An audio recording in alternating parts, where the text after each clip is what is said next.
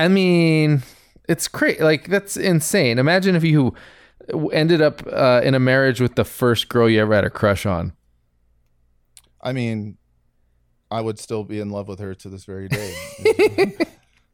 Me and fucking, you know, Jessica Alba together forever. Yeah, making. Did I ever tell you the story about I went to I went to a concert with a friend of mine from San Diego, mm-hmm. and in LA, and he's fucking wasted, and he goes to the bar, and I'm like just kind of hanging out, listening to the band, looking around. And I look over and I see Jessica Alba and I go, oh shit, dude, that's Jessica Alba. And literally like on cue, I see my friend walk up to her holding the drink, like, hey, starts trying to talk to her. I'm like, no. And then that friend totally was like, Jeter. No, she just looking around like, what the fuck is this guy? Is this guy crazy? He's trying to fucking hit on me. Like I would ever fuck this guy in a minute. Like, she's just like, dude, get away. And then he comes over and he's just like, dude, that chick was a fucking bitch. I go, bro, that was Jessica Alba. He's like, where? I'm like, the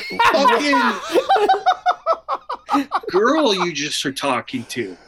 Oh. Fucking idiot. Yeah. Damn. So. But that's very San Diego, bro. Oh, yeah. 100%.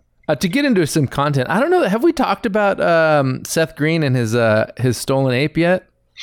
I don't think we have, which is a fucking shame because there's been a lot of developments and it's very much in our wheelhouse. Yeah. So Seth Green had a Bored Ape, which is one of the most famous class of NFTs. NFT.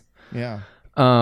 And I think we might have talked about how he had his ape hacked. Like someone stole his ape. Yeah. Yeah. Possibly. He was actually robbed of. Hold on. Let me see if I can find. I feel like he lost. Green. Wait. No, he lost. He announced the losses of a Bored Ape, 2 mutant apes, and a doodle, which like unbelievable tragedy. But it also came out that he had planned a show. He had a new show in the works about. This Bored Ape that the Bored Ape was supposed to star in it. Mm-hmm. On Saturday, Green teased a trailer for White Horse Tavern at the NFT conference VCon, a twee comedy. The show seems to be based on the question, what if your friendly neighborhood bartender was Bored Ape Yacht Club number 8398? In an interview with entrepreneur and crypto hype man Gary Vaynerchuk, Green said he wanted to imagine a universe where it, quote, doesn't matter what you look like. What only matters is your attitude.